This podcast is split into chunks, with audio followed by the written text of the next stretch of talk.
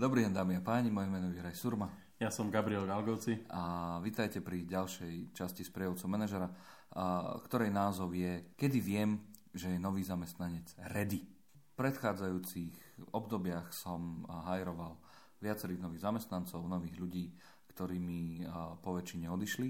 A zamýšľal som sa nad situáciou, že z akého dôvodu sa také niečo ako keby deje a že na, niekoho nahajruješ a myslíš si, že je to ten najlepší, ktorého si v danej situácii nahajrovať mohol, ale uh, potom som sa už im nemal čas venovať. A pravdepodobne toto je ten, ten dôvod, prečo odišli a vyplnili mi to aj v dotazníkoch Living Service. Teraz by som bol rád, keby som sa vlastne tejto chybe vyhol. Ale viem, že to stojí čas a viem, že to stojí množstvo energie a s tým, že ale neviem, kedy bude koniec. Pretože ja ako manažer by som mal asi vedieť, že kedy mám byť spokojný s prácou toho daného človeka, tak, že už ten človek je ako keby samostatný. No a teraz je tá otázka, či mám nejak vehementne plánovať v excelovských tabulkách s dátumami, s milestonami, so všetkým, alebo ako, ako, ako tomu vlastne pristúpiť? Vyhneme sa tomu, aby sme, sa, aby sme kritizovali ten výber. To znamená, že bereme to, že ten človek naozaj splňa podmienky pre, splňa, pre tú splňa, prácu. Splňa. A keby nesplňal, aj tak splňa. Lebo sme ho vybrali. Pretože sme ho vybrali. Hej. V danom čase. O, ono v princípe, keď, keď nahajrujeme nového človeka, a bez ohľadu na to, aký, aký profil toho kandidáta je a že môže naozaj byť v rámci tých našich očakávaní nad, nadpriemerný, to znamená častiach, ktoré my naz, nazývame ako keby musia byť nutne splnené, tie zručnosti, skúsenosti, ktoré má, ďaleko, ďaleko prečí všetkých. Aj, aj takýto človek potrebuje, aby v princípe sme sa mu venovali v rámci tak, takého toho za, zapracovania, respektíve toho ako keby zžitia sa s týmom. Vo v každej, v každej organizácii, v každej firme máš samostatné alebo rôzne procesy, máš, máš rôzny štýl fungovania, a bez ohľadu na to, že ten človek robí rovnakú pozíciu ako v predošlej firme, sa potrebuje naozaj naučiť tie veci, ako, ako fungovať s Excelovskou tabulkou alebo inou databázou alebo iným toolom. Hej. A je dobré mať plán, v ktorom viem v podstate, aké sú tie moje očakávania. To znamená, že čo, je, čo to znamená, že človek je samostatný. Hej. A tie kritéria si musím asi stanoviť na základe možno nejakých nejakých e, pozorovaní, respektíve možno nejakého pre, e, toho, nejakého očakávania, čo ja očakávam od toho zamestnanca, aby bol samostatný. Hej. To znamená, že má, mať, e, má byť schopný predať nejaký produkt, keď je obchodník, alebo má čokoľvek má urobiť. Hej. Ak je vo výrobe, ak je to majster, ak je to čokoľvek. Proste musia byť kritériá, ktoré ja musím naozaj veľmi dobre objektívne vedieť zvážiť a povedať, že ak toto ten človek zvláda, pre mňa to znamená, že, že je samostatný respektíve možno aj moji kolegovia alebo teda ostatní podriadení, ktorých mám pod sebou, hovoria, že toto je to, čo proste kedy už ako keby začnú považovať za otravné, že, ich, že sa im venujem a že ich, nazvime to, mikromanažujem proste ako keby v tom, v tom, v tom našom vzťahu. Hej.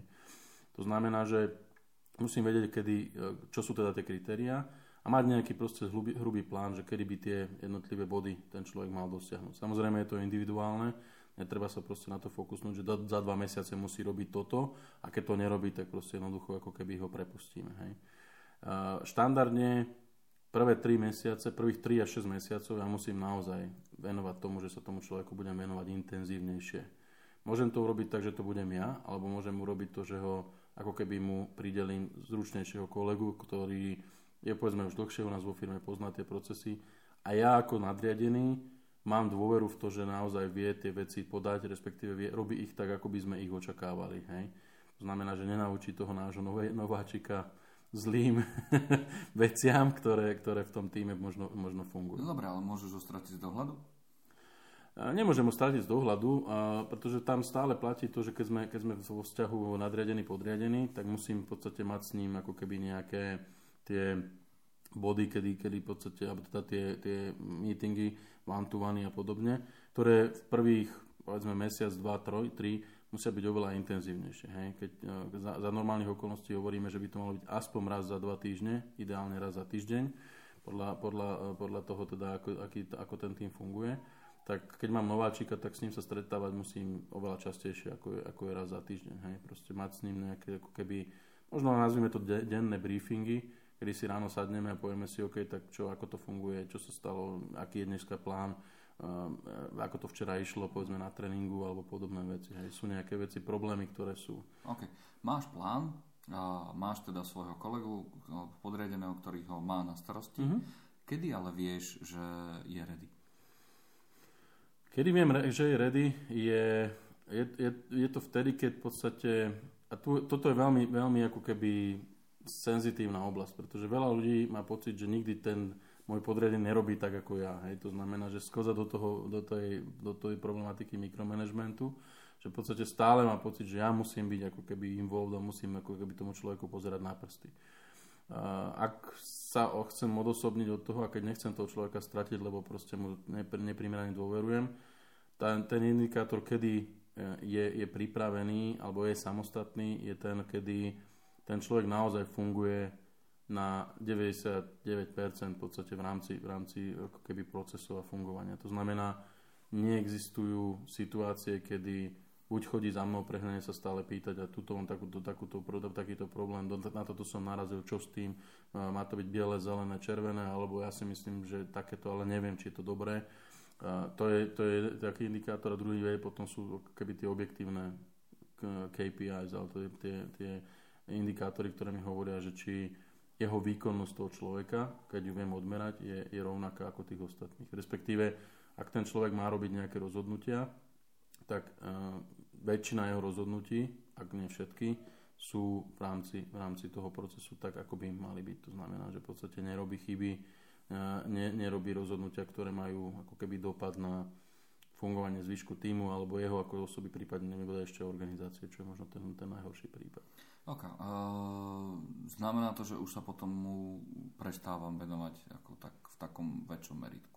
Potom musím prejsť do, alebo teda mal by som prejsť do takého normálneho módu, to znamená, že ak mám s ostatnými nastavené vám tu raz za týždeň alebo raz za dva týždne, tento človek dostane takú istú, ako keby taký istý, ako keby model fungovania. Hej.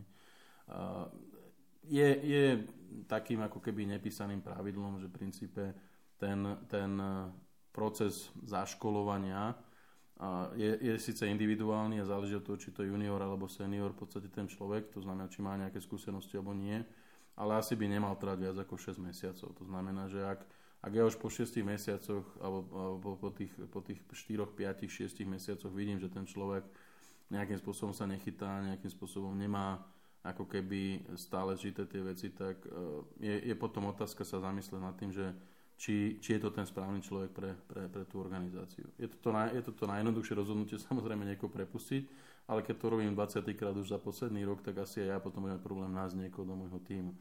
To znamená, že možno skúsiť sa zamyslieť nad tým, že či e, ten proces zaškolovania je, je, je dobrý. A tam by, som, tam by som možno ako keby apeloval na všetkých, v tejto situácii, ktorú si ty opísal, ak som za posledných, ja neviem, x mesiacov stratil zo pár ľudí, ktorých som nahajroval a ten ich, tá ich odpoveď bola, že som sa, že, že teda som sa im dostatočne nevenoval, tak e, je to o tom, že naozaj potrebujú moju pozornosť, alebo, alebo, alebo im chýbala akákoľvek pozornosť a ja som len od nich vyžadoval výsledok bez toho, aby som im dal priestor na, na zaškolenie. To znamená, že skúsiť, skúsiť si to rozanalizovať aj v tomto smere, lebo nie vždy ja musím byť ten ako nadriadený, ktorý, ktorý to, to robí. Ako keby e, možno ten kolega, ktorý, ktorý sedí a robí tú dennú prácu, je oveľa lepší mentor alebo teda tútor ako, alebo teda školiteľ ako, ako ja, ktorý uh, mám možno 10 tisíc iných vecí a z mojej povahy práce sa potom